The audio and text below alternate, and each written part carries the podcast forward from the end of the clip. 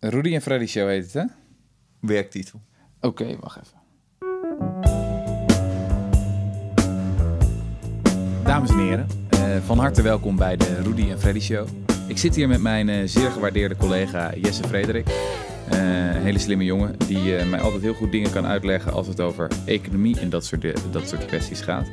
Ehm, en we dachten dat het wel aardig was om iets te bespreken vandaag dat heel veel in het nieuws is geweest, maar waar toch heel veel misverstanden over bestaan. En ik zelf ook vaak met de handen in het haar zit en niet meer weet waar het nou precies over omgaat. En dan heb ik het over belastingontwijking slash belastingontduiking, over Panama Papers, over LuxLeaks, over offshore leaks.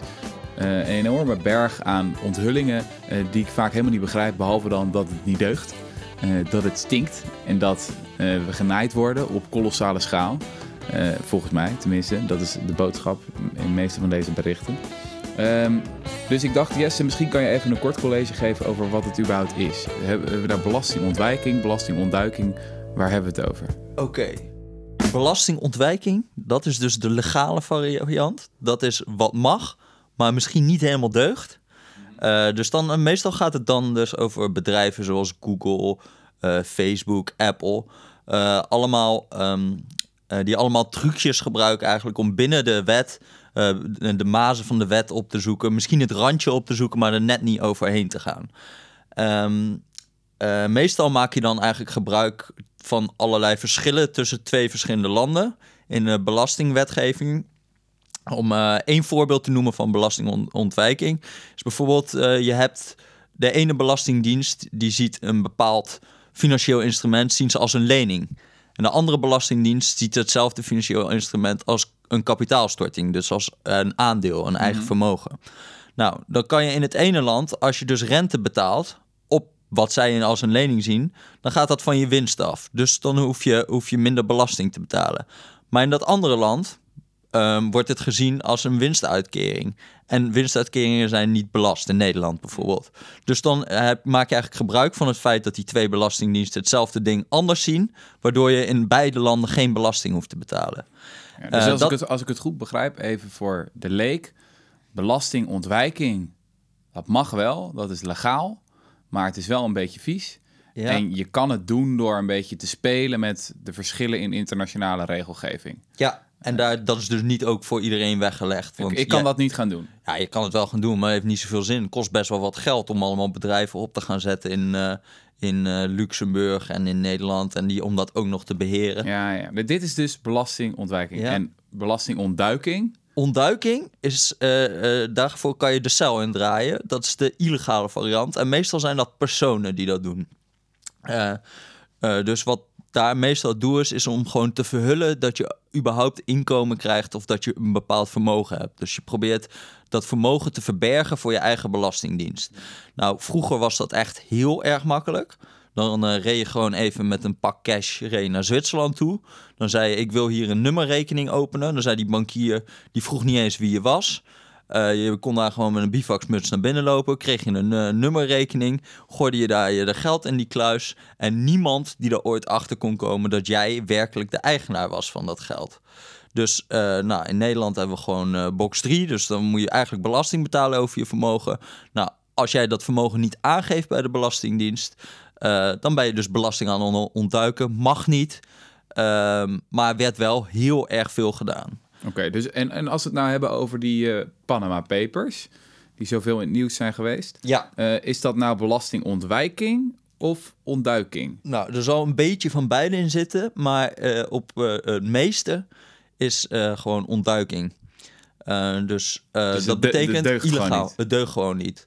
Want kijk, de Zwitserse nummerrekening, wat je echt back in the days had, dat kan niet meer. Want Zwitserland die, eh, die, die besefte ook wel, of nou, eigenlijk Zwitserland die maakte dat geen reet uit, maar de rest van de wereld besefte dat dat een beetje misbruikt werd.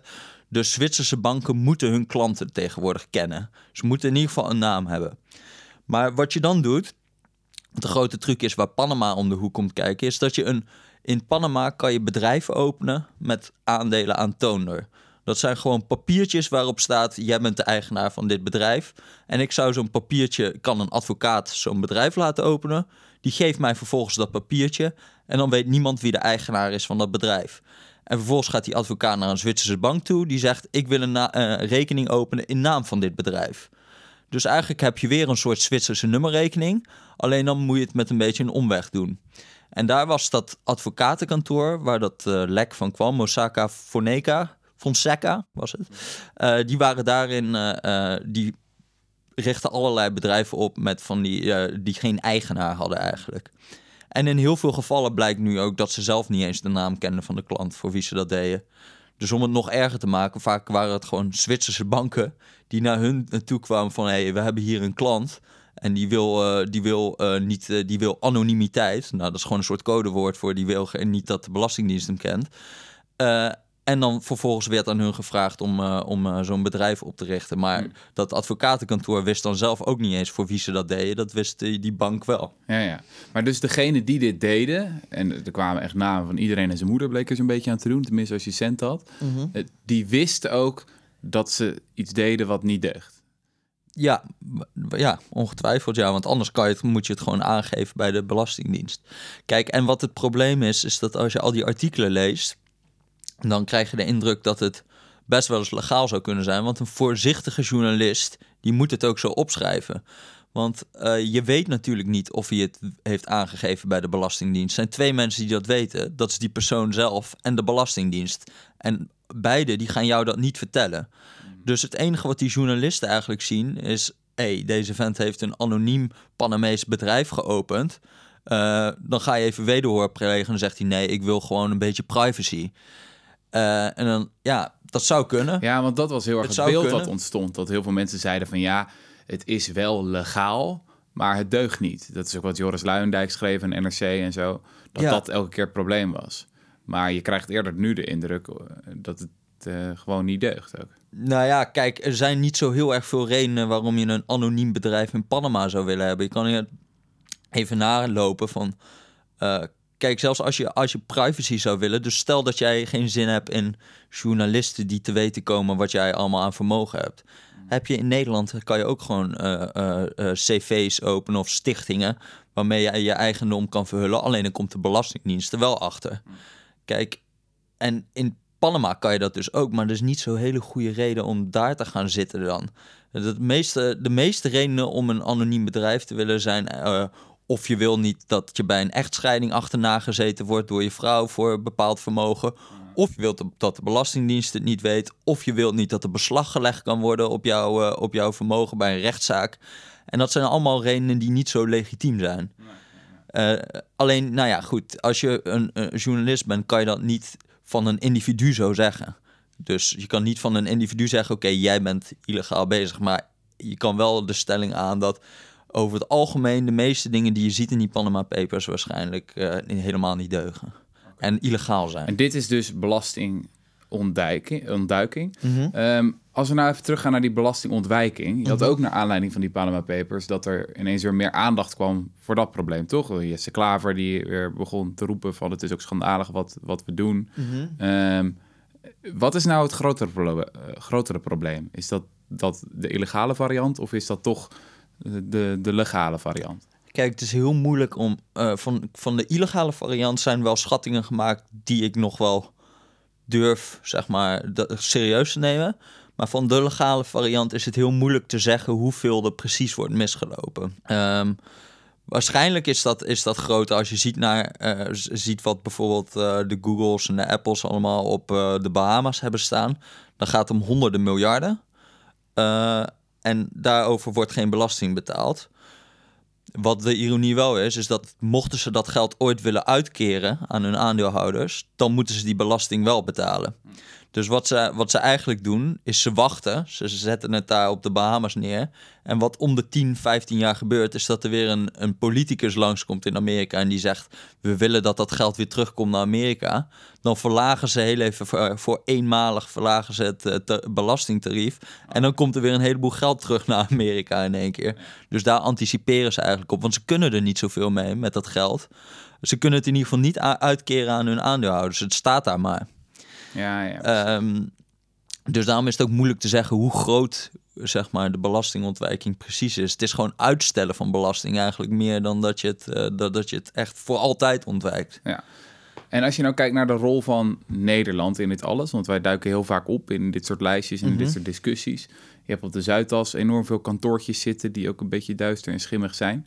Zijn wij nou een paradijs van de belastingontwijkers eh, of van de ontduikers? Zijn we eigenlijk überhaupt een belastingparadijs? Want ik geloof dat je dat niet mag zeggen. De Tweede Kamer heeft ooit een motie aangenomen dat je niet mag zeggen dat Nederland een belastingparadijs is. Ja. Dus ik hoop niet dat eh, de AIVD meeluistert naar deze podcast. Eh, maar eh, zijn we nou een belastingparadijs in Nederland? Nou, het is een beetje een scheldwoord geworden en niemand weet meer wat het überhaupt betekent, belastingparadijs. Dus het heeft niet echt een definitie. Het is gewoon meer van. maar wij spelen zeker een rol in eh, belastingontwijking. Eh, niet ontduiking, ontwijking. Nee, ontwijking vooral. Ehm, en eh, dat zit eigenlijk, wij hebben gewoon heel erg veel belastingverdragen met andere landen. En in die verdragen worden vaak eh, verlaagde tarieven afgesproken. Dus bijvoorbeeld als iemand in Malawi zeg, rente betaalt aan een bedrijf in Frankrijk.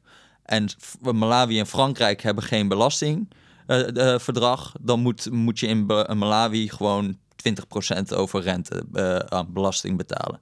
Nou, Nederland die heeft heel veel van dat soort afspraken gemaakt. Waarin ze dus afspreken met bijvoorbeeld Malawi. eh, Je hoeft geen 20% te betalen, maar, maar 5%. Dus wat heel vaak gebeurt, is dat je Nederland als een soort schakel in, eh, in zo'n belastingconstructie ertussen schuift, zodat je die verlaagde tarieven eh, kan gebruiken.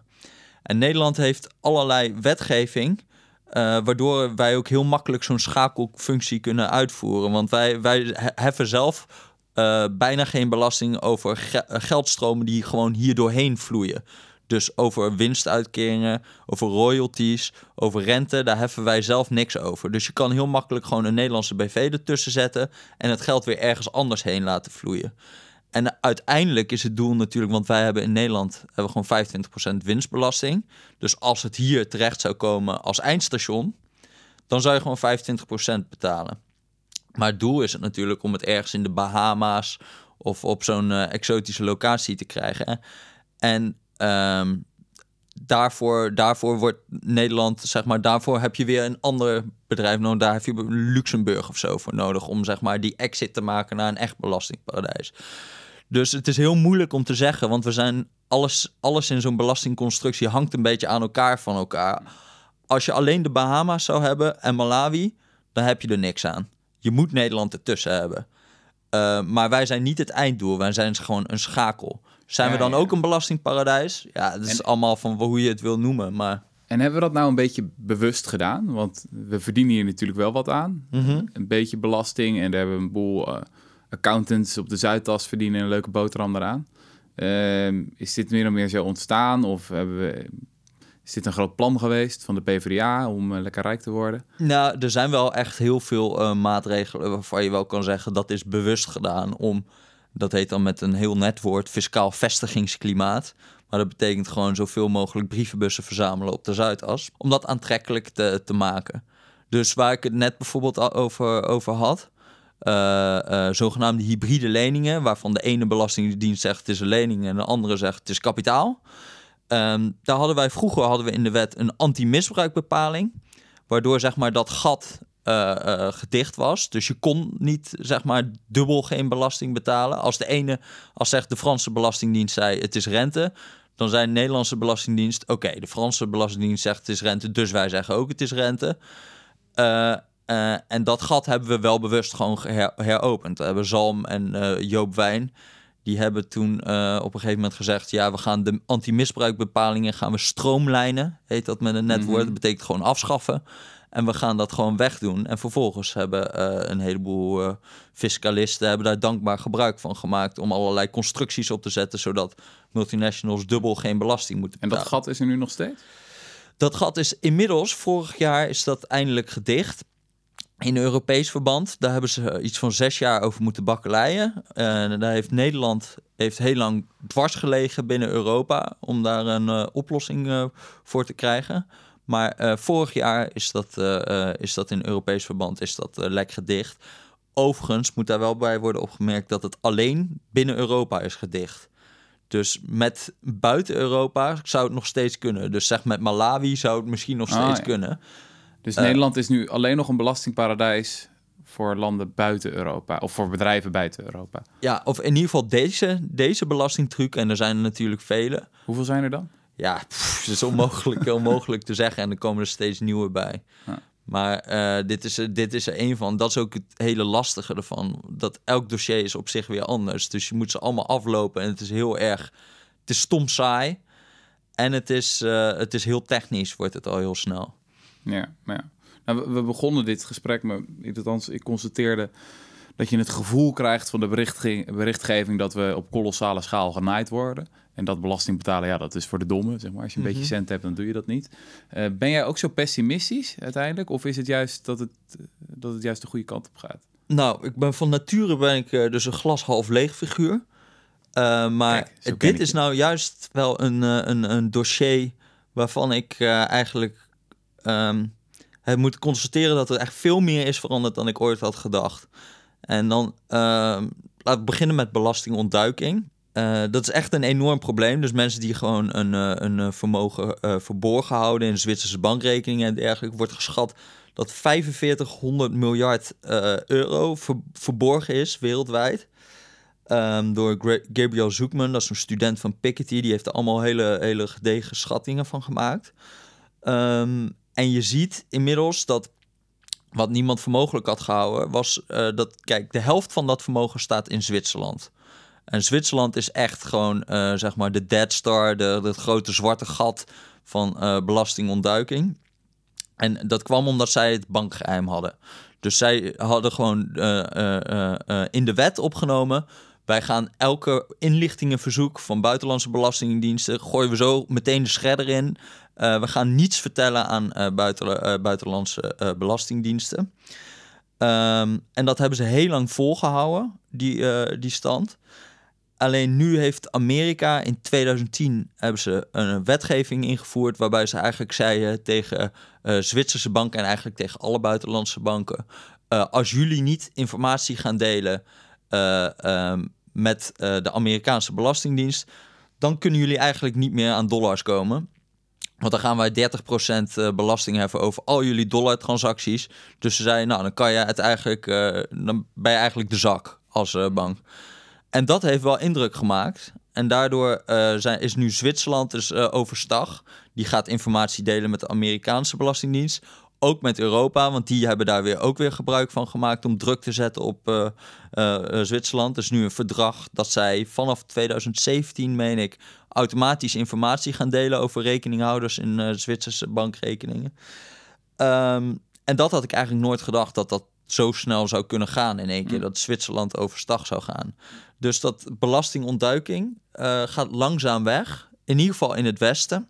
Wat je wel ziet, wat heel interessant is, is dat eh, Zwitserland eh, heeft gezegd: we gaan alleen maar dit soort verdragen eh, tekenen. Of we gaan eerst alleen maar dit soort verdragen tekenen met landen met wie we sterke relaties hebben, sterke handelsrelaties. Dus het is de vraag of Malawi, Zambia, dat soort landen, of die eh, ook dat recht straks gaan krijgen. Dus dat zij ook toegang krijgen tot die Zwitserse bankrekeningen. Of dat Zwitserland gewoon zegt, ja, toeledoki, waarom, hoe gaan jullie ons dwingen dat te doen? Ja, ja, dus dat alle dictators in de armere landen van deze wereld nog wel hun geld kunnen stallen. Precies. En dat zag je ook al een beetje in die Panama Papers. Want als je kijkt, eh, er waren een heleboel soort een beetje complotachtige theorieën van waarom zijn er zo weinig Amerikanen in die Panama Papers en waarom zijn er, eh, waarom zitten Poetin en weet ik veel wat, waarom is daar zoveel aandacht voor? Eh, dat was ook om de simpele reden dat gewoon een heleboel ontwikkelingslanden nu de grootste consumenten worden van offshore diensten omdat het Westen echt serieus werk aan het maken is van eh, eh, het, eh, ehm, het afschaffen van al die belastingontduiking. Het wordt ook echt steeds moeilijker om belasting te ontduiken als je in een rijk land woont. Het, wordt steeds, het blijft gewoon makkelijk als je in een ontwikkelingsland woont. Ja. Dus dat is het goede nieuws eigenlijk. Dat, we, dat die strijd, dat daar stappen worden gemaakt. Ja. Over belastingontwijking eh, moeten we nog een boel doen. Zeker ook in Nederland. Nou, ook, ook, daar, ook daar zie je wel dat er ook progressie wordt geboekt. Eh, je hebt de OESO, die heeft eh, een heel groot project. De OESO, moet je even uitleggen, wat is dat? Dat is een soort, ja, dat vind ik altijd moeilijk om uit te leggen. Een soort denktank van rijke landen noem ik het altijd. Maar het is een soort samenwerkingsverband van rijke landen eigenlijk. Mhm. En die hebben een project gehad om uh, allemaal van die, dat soort trucs die ik eigenlijk net noemde met die uh, hybride leningen, om die allemaal te identificeren. Hele lange waslijsten van al die trucs en dan te gaan kijken hoe kunnen we die gaten dichten. Je hebt daar een dik rapport over uitgebracht en dat is ook onderschreven door alle rijke landen. Uh, dus ook daar, nou ja, kijk, het is heel moeilijk voor mij om te zien of dat helemaal waterdicht is en dat zal vast niet zo zijn.